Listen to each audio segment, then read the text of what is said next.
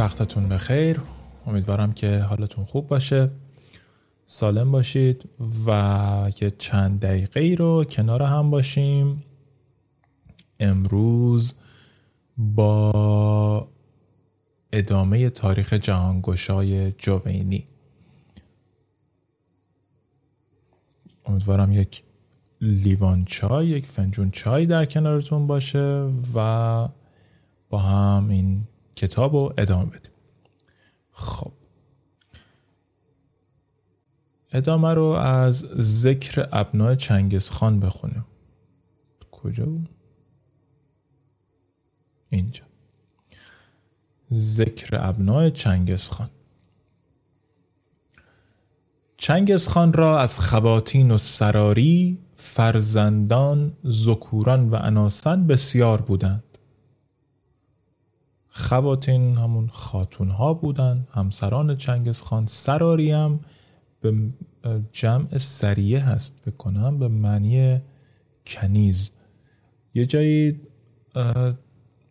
قبلتر داشت توضیح می‌داد آقای چنگز خان که آقای چنگز خان آقای جوینی توضیح می‌داد که این لشکریانش آدماش وقتی میرن جاهای مختلف و دختران زیبارویی می‌بینن و انتخاب می‌کنن و هی انتخاب می‌کنن هی انتخاب می‌کنن اون گلهای سرسبد رو میفرستن برای خان و خان هم از بین اونها حالا انتخاب می‌کنه ننوشته بود چند نفر رو. ولی مثل اینکه یکی رو به عنوان حالا همسرش انتخاب می‌کرد بقیه رو به عنوان کنیز به خاتون ها می‌داد. ولی حالا به حال از همه اونها فرزندان بسیار داره ذکورن و اناسن. مذکر و مؤنث نر و ماده بسیار بودند. و خاتون بزرگتر یسونجین بیگی بود یا بیکی حالا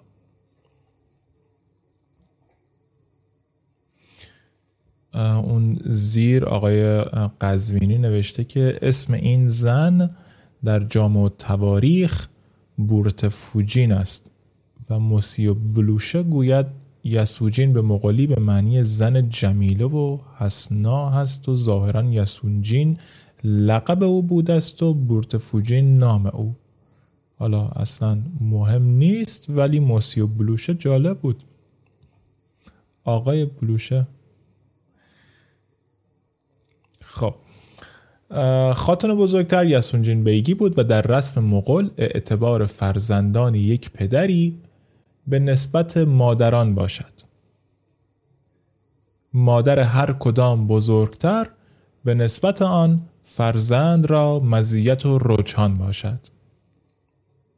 پس الان خاتون بزرگتر واسه این الان آقای جاوینی بهمون گفت که بگه فرزندان این خاتون هستند که اعتبار بیشتری در نزد پدرشون دارن. و از این خاتون همون یسونجین بیگی چهار پسر بود که به صدد ازایم امور و جلایل نوشته جلابل ولی باید جلایل باشه. ازایم جلایل. چهار پسر بود که به صدد ازایم امور و جلایل کارهای با خطر گشته بودند. به صدد به صدد کاری برآمدن به قصد انجام کاری بودن آهنگ کاری را کردن. چه کاری را؟ ازایم امور کارهای بزرگ و عظیم و جلایل کارهای با خطر. جلایل حالا میگم فکر می‌کنم جلایل باشه چون اینجا نمیشه جلابل ولی توی اون نسخه چیز تو نسخه هرمس هم که دارم اونم نوشته جلابل ولی نمی... اگه جلابل باشه نمی‌دونم یعنی چی. ولی اگه جلایل باشه معنی جلیل هست. اونم باز بزرگ با اهمیت مهم. خلاصه این چهار پسر بودند که به عزم قصد کارهای بزرگ رو کردند و تخت مملکت را به مسابت چهار پایه و ایوان خانی را به محل چهار چهار رکن بودند. حالا چهار و چهار دوتاش چهاره. مسابت به معنی منزلته حالا میگیم مثلا فلانو به من چی؟ به منزله یه چیزی گرفتن مثلا. هیچ مثالی الان دو ذهنم نمیاد. ولی فکر می‌کنم واضح باشه. مسابت به معنی منزله هست منزلت. حالا میگه اون چهار پسری که داشت مانند چهار پایه و ایوان خانی را تخت مملکت را مثل چهار پایه تخت مملکت بود بودند. مملکت روی اونها استوار بود و ایوان خانی را به محل به محل هم دقیقا به معنی به منزلت هست اینجا. چهار رکن بودن. ایوان, ایوان خانی هم چهار چهار ستون ایوان خان بودن.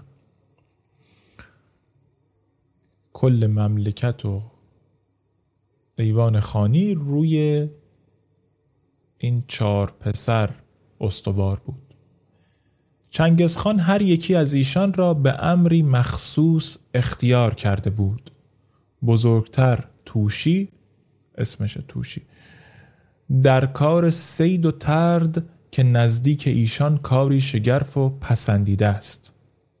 کار سید و ترد و پیش از این آقای جوونی برامون توضیح دادن. حالا در مورد سید بود البته. ترد نمی‌دونم اونم شاید یک قسمت از مراحل همین کار سید بوده شاید هم به معنی بیرون راندن باشه نمی‌دونم واقعا. جغتهایی را که از او فروتر بود یعنی کوچیکتر بود در تنفیز یاسا و سیاست و التزام آن و معاخذت و عقاب بر ترک آن گزیده. جغتهایم دستور داشت که بره مطمئن بشه که یاسا داره اعمال میشه و همه بهش ملتزم هستن و اگه هم کسی اونو ترک بکنه مؤاخذت بکنه سوال جواب بکنه و عقاب بکنه. چیکار کنه؟ تنبیه کنه. و اکتای را پسر سوم اکتای را به عقل و رای و تدبیر تدبیر ملک اختیار کرده. نم عقل خانواده بوده و طولی پسر چهارم چهارم را به ترتیب و تولیت جیوش و تجهیز جنود ترجیح نهاده. تولیت هم به معنی عهدهداریه. والیگری. تولیت فلانجا رو به فلانی دادن یعنی فلانی و عهدهدار فلانجا کردن حالا این عهدهدار چی شده بود؟ جیوش و تجهیز جنود. این سپاه و تجهیزات سپاه دست ایشون بود. چون از کار آونک خان فارغ شدند و آونک خان یا آوتک خان بود. تو قسمت توی بخش قبل از این پیش از این آقای جاوینی توضیح داد که چنگیز خان با آونک خان جنگ کرد و بعد دیگه حالا داستانهای بعدیش.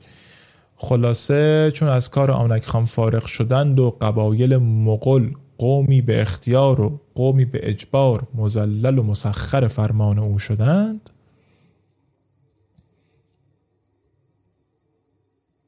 مزلل و مسخر معنی زلیل و تحت فرمان.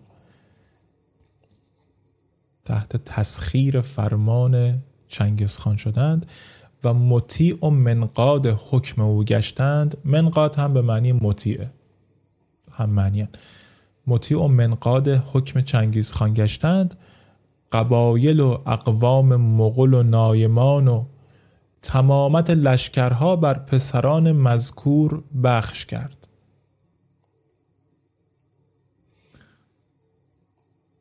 پس وقتی همه قبیله ها و اقوام مغل و نایمان اونجا که خوندم نایمان اسم یک از اقوام ترک هست و همه اینها الان تحت امر چنگیز خان هستند و وقتی که حالا همشون تحت امر چنگیز خان شدند اینها رو بخش کرده بین پسرهاش که تو این فلان قوم و تو, تو رهبری کن فلان قوم ها رو تو رهبری کن فلان لشکرها دست تو باشه. و دیگر پسران خردتر و برادران و خیشان هر کس را از لشکرها نصیب تعیین کرد. البته هر کسی از اینا یک لشکری چیزی گیرش اومد که تحت فرمانش بشه. خب همه اینا رو تقسیم کرد و بعد از آن در تشیید بنای موافقت و تمهید قواعد الفت میان ابنا و اخوان تحریز می کرد وقتی اینا رو تقسیم کرد بین بچه ها بعد از اون در تشیید بنای موافقت تشیید یعنی بنا کردن ساختمون دیوار بلند کردن دیوان دیوار مستحکم کردن. حالا دیوار چی رو بلند کرده؟ چی رو مستحکم کرده؟ بنای موافقت ساختمان موافقت.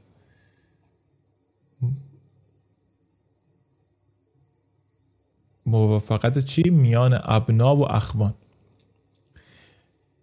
دیگه چه کار می‌کرده؟ تمهید قواعد الفت. تمهید به معنی آماده کردنه تمهیدات لازم را برای فلان کار انجام دادن. یعنی چیزهایی که لازم بوده رو آماده کردند.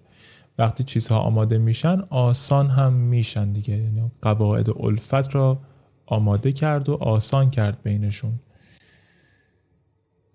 میان ابنا و اخوان تحریز می‌کرد. تحریز کردن تحریز به معنی چیه؟ برانگیختن به شوق آوردن. برعکس تحذیر. تحریز و تحذیر مخالف هم دیگه هستن. تحریز کردن یعنی سر شوق آوردن برانگیختن تحذیر کردن به معنی اینکه فروکش کردن آرام کردن. خلاصه اینا رو برمیانگیخته که با هم دوست باشید بینتون الفت باشه و پیوسته تخم موافقت و مطابقت در سینه های پسران و برادران خیشان برادران و خیشان می بکاشت و نقش معازدت و مساعدت در دلهای ایشان می نگاشت. خیلی قشنگه این جمله به نظرم. به طور مداوم پیوسته تخم موافقت و مطابقت می بکاشت و نقش معازدت و مساعدت می نگاشت. خب. معازدت و باقیش که مشخصه معازدت و مساعدت خیلی هم معنی به معنی یاری کردنن. یاری رساندن به هم دیگه است. معازدت از ازود میاد. ازود به معنی بازوه. معازدت یعنی بازو به بازو به هم یاری رساندن. ساعد هم که ساعد دیگه ساعد دست. مساعدت یعنی ساعد به ساعد بودن و باز هم به, به هم یاری رساندن. تو فارسی میگیم دست به دست هم دادن. حالا اون موقع یا در عربی معازدت دارن و مساعدت. و به ضرب امثال آن بنا را مستحکم میگردانید. ضرب امثال یعنی مثال زدن نمونه آوردن. ضرب یعنی زدن امثال, امثال هم که جمع مثال هاست. تو فارس تو عربی میگیم مثال زدن تو فارسی میگیم نمونه آوردن. ضرب المثل هم همینه دیگه. و بلاشون به هر حال برای اینکه اون تخم موافقت و بکاره و نقش معازدت رو در دلهای ایشان بنگاره براشون ضرب مثال های زیادی هم می‌زد و تا اون بنا رو مستحکم کنه.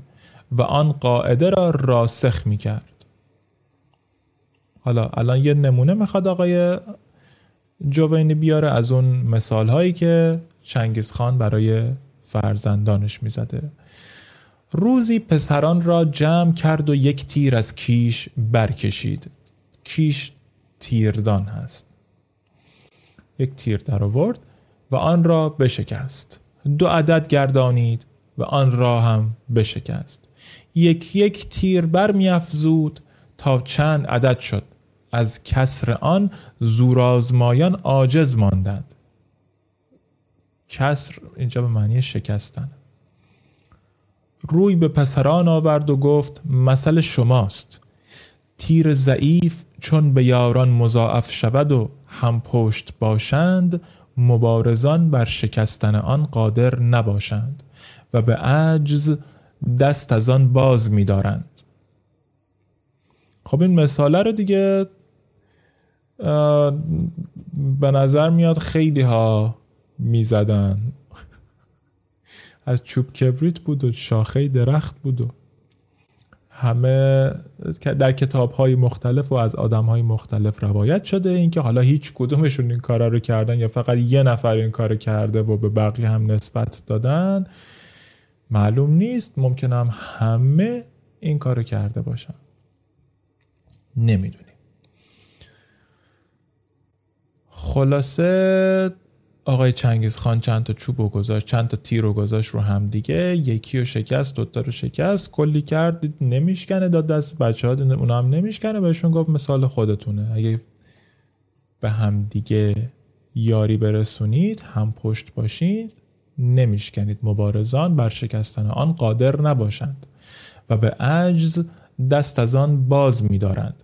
مادام که میان شما برادران مظاهرت ظاهر باشد و مساعدت هر یک به مساعدت دیگران قوی چی؟ آقای قزوینی اون پایین در مورد مساعدت نوشته که یکی از نسخه ها نوشته بود ساعد به نظر منم درست ساعده اصلا جمله جوریه. مساعدت هر یک به مساعدت دیگران قوی که خب به نوع پس ساعد بخونیم. یه بار دیگه از اول بخونم جمله رو. مادام که میان شما برادران مظاهرت ظاهر باشد و ساعد هر یک به مساعدت دیگران قوی هرچند اصحاب شدت و شوکت باشند زفر نتوانند یافت. این مظاهرت ظاهر باشن هم قشنگه. ظاهر که ظاهر بودن که خب پیدا بودن. واز... آره ظاهر بودن.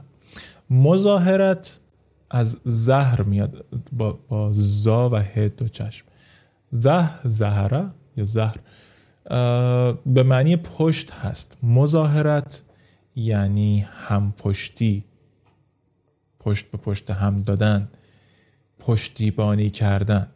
میگه تا وقتی که این پشتیبانی کردن شما از همدیگه آشکار باشه و ساعد هر کدومتون به مساعدت دیگران قوی باشه هم همدیگر رو همراهی و همیاری بکنید. هرچند اصحاب شدت و شوکند باشند همون دشمنا مبارزان اصحاب شدت و شوکت باشند زفر نتوانند یافت. پیروز نمی‌تونن بشن. و اگر حالا این یه جمله بود حالا میریم سراغ یه جمله دیگه.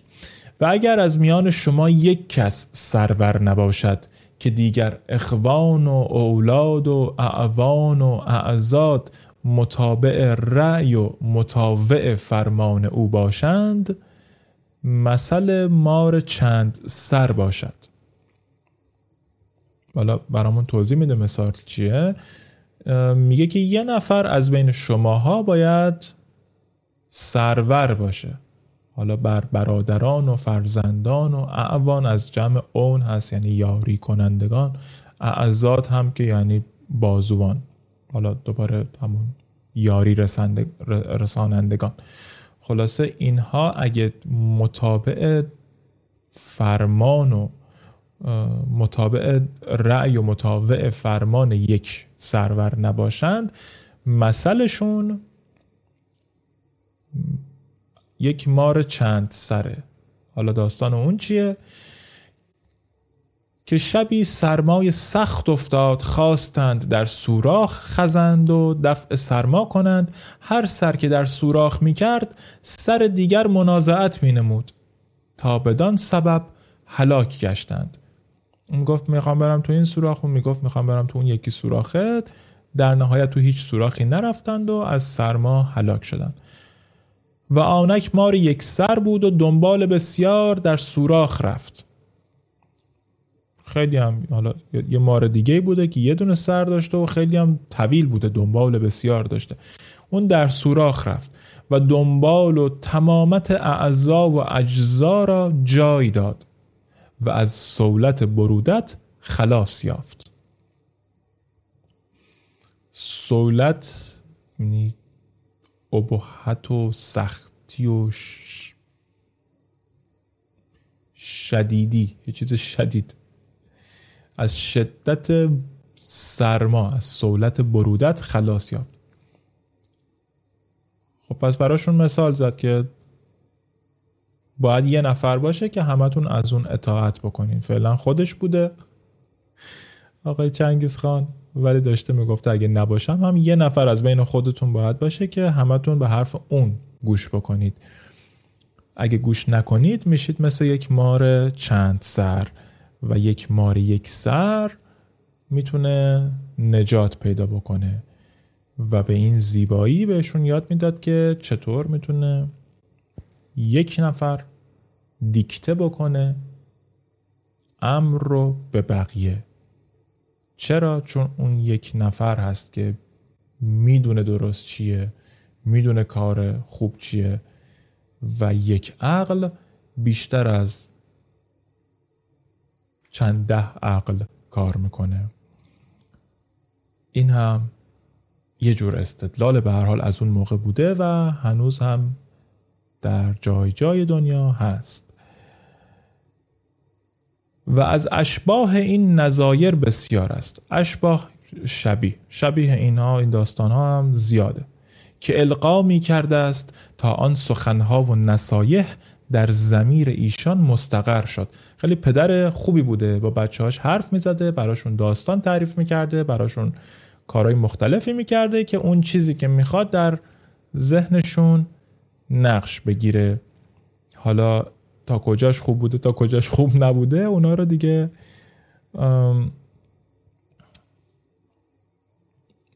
علوم دیگه در دنیا وجود داره که می‌تونه اینو بررسی بکنه. کار من نیست. خلاصه اینها رو انقدر گفت که توی مغزشون فرو شد خب و بعد از آن همان شیوه را ملتزم بودند. بعد از آن یعنی بعد از اینکه حالا واقعا حالا چنگیز خان رفت اون شیوه هایی که یاد گرفته بودن و بهش پایبند بودن ملتزم بودن و هرچند از روی ظاهر حکم و هرچند از روی ظاهر حکم مملکت یک کس راست که به اسم خانیت موسوم باشد از در ظاهر یه خان داریم. اما از روی حقیقت همه اولاد و احفاد و اعمام در مال و ملک مشترکند. همه به حال یه دستی دارن توی توی مال و ملک ولی لازم بشه به حال یه دونه خان هم هست. احفاد به معنی فرزند زادگان.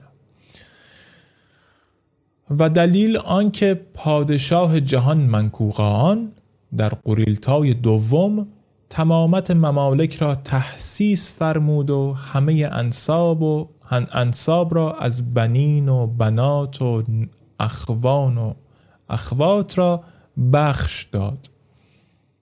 حالا در قریلتای دوم همه مملکت رو تحسیس کرده آشکار کرده آقای منکوخان و به همه قوم و خیش ها انصاب قوم خیش نسبی داریم.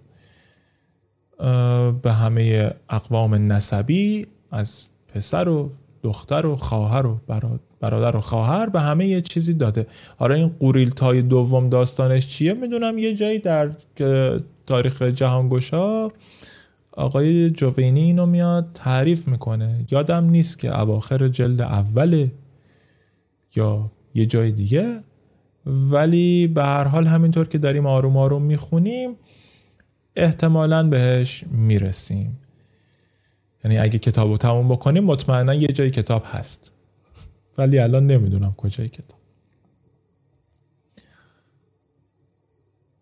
و چون در عهد دولت چنگزخان عرصه مملکت فسیح شد یعنی وسیع شد. فسیح به معنی وسیع. هر کس را موضع اقامت ایشان را که یورت گویند تعیین کرد. نویان را که برادر او بود اسم خودش تموجین بود اسم برادرش نویانه حالا برادرش اتکین نویان را و جماعت دیگر را از احفاد در حدود خطای نامزد کرد. اونا رو گفت شما برین طرف های خطای. پسر بزرگتر توشی را از حدود قیالیق و خارزم تا اقصای سقسین و بلغار و از جانب و از آن جانب تا آنجا که سم است به تاتار رسیده است بدو داد. حالا اینکه کجاست؟ احتمالا اگه بریم توی نقشه ببینیم متوجه میشیم. من نمی‌دونم دقیقا. ولی به نظر میاد که از خارزم تا دیگه هر جا که می‌شده در شرق تصور کرد داده دست توشی. و جغتا آره. و جغتایی را از حدود بلاد اویغور تا سمرقند و بخارا و مقام او آها. و جغتایی را از حدود بلاد اویغور تا سمرقند و بخارا. این محل رو بهش داد. و مقام او در قناس بود. قناس؟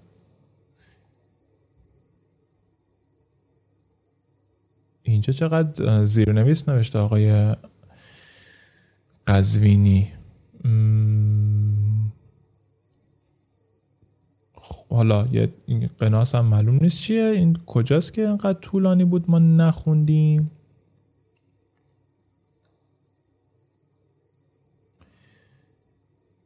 دو. اتکین نویان. آها اونجا که در مورد اتکین نویان اسم برادرش رو داشت می‌گفت آقای قزوینی توضیح داده. این وسط یه, یه برگردیم این چند خط رو هم بخونیم.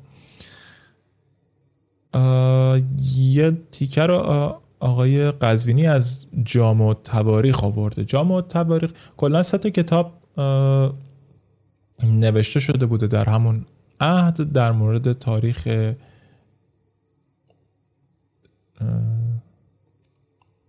تاریخ لشکرکشی مغولان. اولیش همین تاریخ جهانگشای است بعد جامع تواریخ هست و بعدم تاریخ وصاف اگه اشتباه نکنم. و جامع تواریخ هم یک کتاب همچین قطوریه. خلاصه در ضمن تعداد اولاد یسوکای بهادر پدر چنگیز خان گوید پسر چهارم تموک اوت, اوت جکین تموک نام, تموک نام است و اوتجکین یعنی خداوند آتش و یورد و پسر کوچکین را اوتجکین گویند و او را اوتجینویان اسم علم گشته.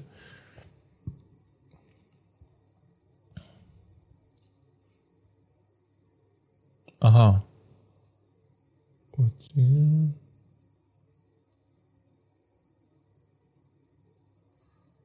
خب من خیلی مهم نبود. چیز خاصی من سرم نشد. بذار زی همین زیر یه لحظه نگاه بکنم ببینم چیز دیگه ای داریم که بخوایم بخونیم. یه تیکه هم در مورد علمالیق می‌خواد بگه. خیلی خب ول کنیم. اگه اسم جاهای مختلفه. اون حالا در ادامه داریم می‌خونیم از کجا تا کجا. یه چندتا رو میشناختیم مثل مثلا اویغور، سمرقند، بخارا دیگه اینا رو قزوینی توضیح نداده کجاست ولی جاهای دیگه که مثلا همین قناس که الان خوندیم اونو توضیح دادن. یه توضیح داره در جوار علمالیق هم بوده. مقام او در قناس بود در جوار علمالیق خب. و تختگاه اوکتایی که ولی عهد بود یورت او در عهد پدر در حدود ایمیل و قوناق بود. خب پسر سوم پس ولی عهد بوده پسر بزرگ نبوده پسر سوم بوده و این هم جای یورتش در حدود ایمیل و قوناق بوده.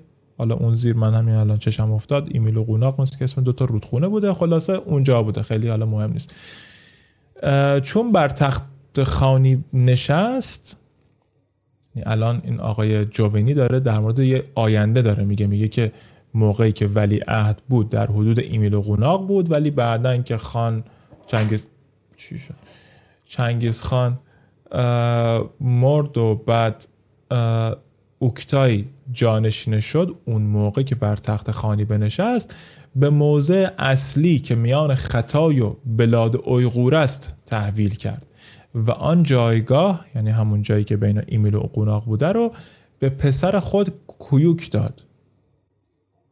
حالا من میگم کویوک. از قبلا هم گفتم شاید تمام این اسامی رو دارم اشتباه می‌خونم اشتباه می‌خونم. بعضیش یه خورده از جاهای دیگه شنیدم مثل جوغتایی مثلا. ولی بعضی هم نمی‌دونم دیگه ممکنه همه برای اسامی واقعا چیزی نیست که بتونم بگم دارم درست می‌خونم.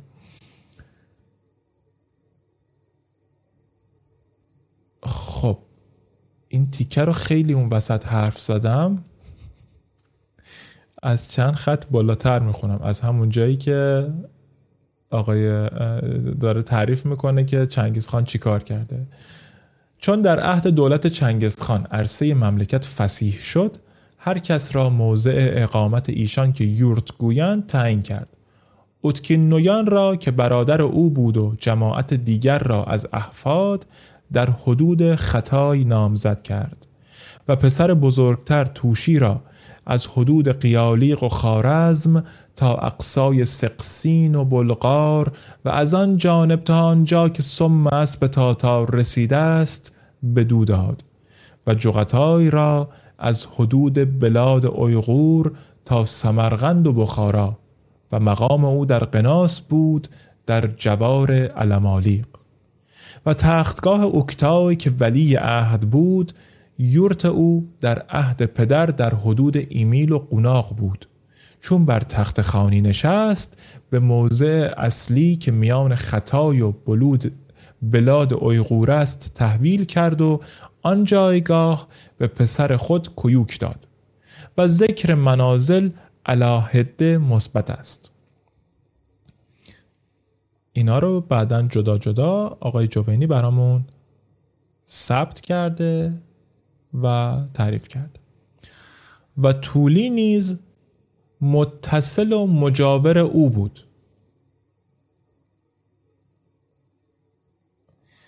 حالا متصل و مجاور او بود. حالا متصل و مجاور چنگیز خان بود یا متصل و مجاور همین اوتکای بود؟ نمی‌دونم. و به حقیقت آن موضع واسطه مملکت ایشان و, و به حقیقت آن موضع واسطه مملکت ایشان است. بر مثال مرکز و دایره. یعنی اونجایی که بوده یه جای مرکزی اون مملکتی بوده که اینا برای خودشون اون جهانی بوده که گشاده بودند. جهان گشایی کرده بودند. کشور گشایی کرده بودند. اون یورت اصلی اون وسط بود. آنچه ذکر رفت شمه است و اولاد و احفاد چنگزخان ده هزار زیادت باشند که هر کس را مقام و یورت و لشکر و عدت جدا جداست. نه ضبط آن میسر باشد و نه کتابت آن ممکن. و غرض از تقریر این و از و قرض از تقریر این چیزی که نوشته شد موافقت ایشان است. برخلاف آنچه از ملوک دیگر روایت است که برادر قصد برادر کند و پسر دفع پدر اندیشد. تا لاجرم مقهور و مغلوب گشتند و دولت هر یک از ایشان منکوب و منکوس شد. بس اینا رو آقای جوونی برامون تعریف کرد که ببینیم اینا با هم دیگه دوست بودن حالا حداقل موافق بودن با همدیگه مبارزه و دشمنی نداشتن برخلاف چیزهای دیگه که از ملوک دیگه داریم. این برادر اونو می‌کشه اون پدر اون پسرشو می‌کشه اون پسر میره اون پدره رو می‌کشه. چیزای وحشتناک و ترسناک بسیار زیادی داریم. تو تاریخ می‌خونیم. این چش اونو در میاره اون سرب میریخت تو گلوی اون یکی. اونو مینداخت زندان یکی همون بچگی میکشتش. اصلا داستانهای خیلی فجیعی وجود داره. اینجوری که آقای جوینی داره تعریف می‌کنه در مورد ایشون در مورد این خاندان. خیلی برادران و خانواده به فکر همی داشتن اینا.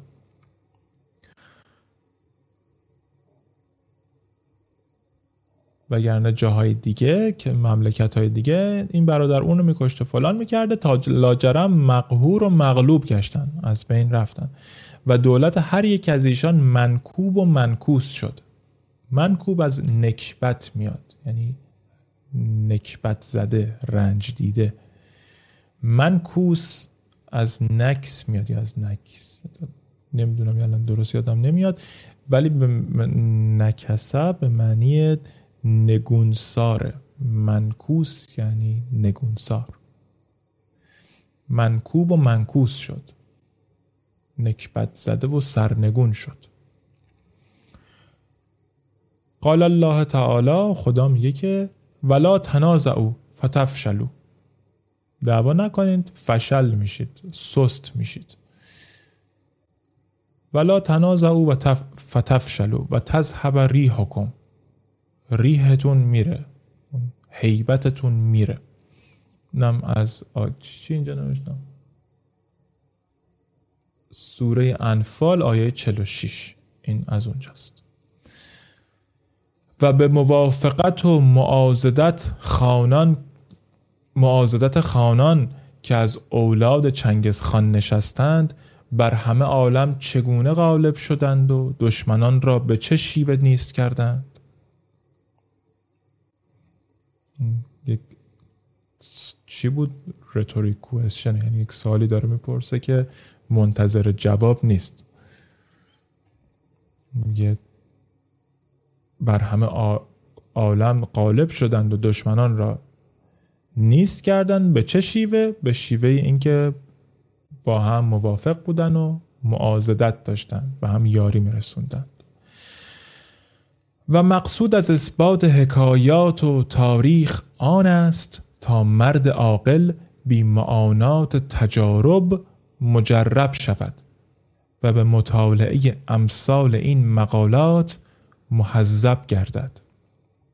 نم آقای جوونی داره برامون توضیح میده که دلیل اینکه این حکایات و این تاریخ رو داره ثبت و ضبط می‌کنه و می‌نویسه چیه؟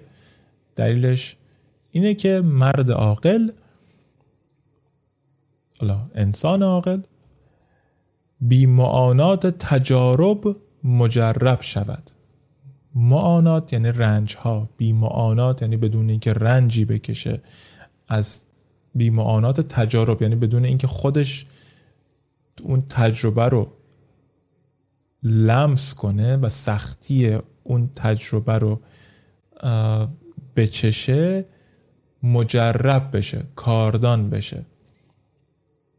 همه چیز رو لازم نیست که با پوست و استخون لمس بکنیم تا یادش بگیریم. شاید لازم باشه با پوست و استخون لمس بکنیم تا بفهمیمش تا یه درک خیلی بالایی بهش پیدا بکنیم. ولی یاد گرفتن خیلی چیزها و مجرب شدن توشون احتیاجی نداره. حداقل از نظر آقای جوینی که منم باش موافقم. و به مطالعه امثال این مقالات محذب گردد. محذب از به معنی روشنایی با صفا شدن روشن شدن پاکیزه شدن. روح تو تذهیب تهذیب روح نشست. یعنی به, به تمیز کردن و صفای روح نشست. به پاکیزه کردن روح. خلاصه مطالعه امثال, امثال این مقالات هم اینه که اینا رو بخونه و پاکیزه بشه و روشن بشه. خب اینم یه قسمت دیگه. در ادامه یک موقع دیگه که بشینیم و تاریخ جهانگوش ها رو بخونیم ادامه رو می‌خونیم. ذکر استخلاص بلاد اویغور و انقیاد حالا آیدیقود اینو ببینم چجوری باید تلفظ بکنیم. ایدیقوت نمی‌دونم. شاد باشید. امیدوارم که زمان رو به خوبی بگذرونید. سالم باشید. و تا جایی که می‌تونیم زندگی رو با قدرت ادامه میدیم. سهل بودم.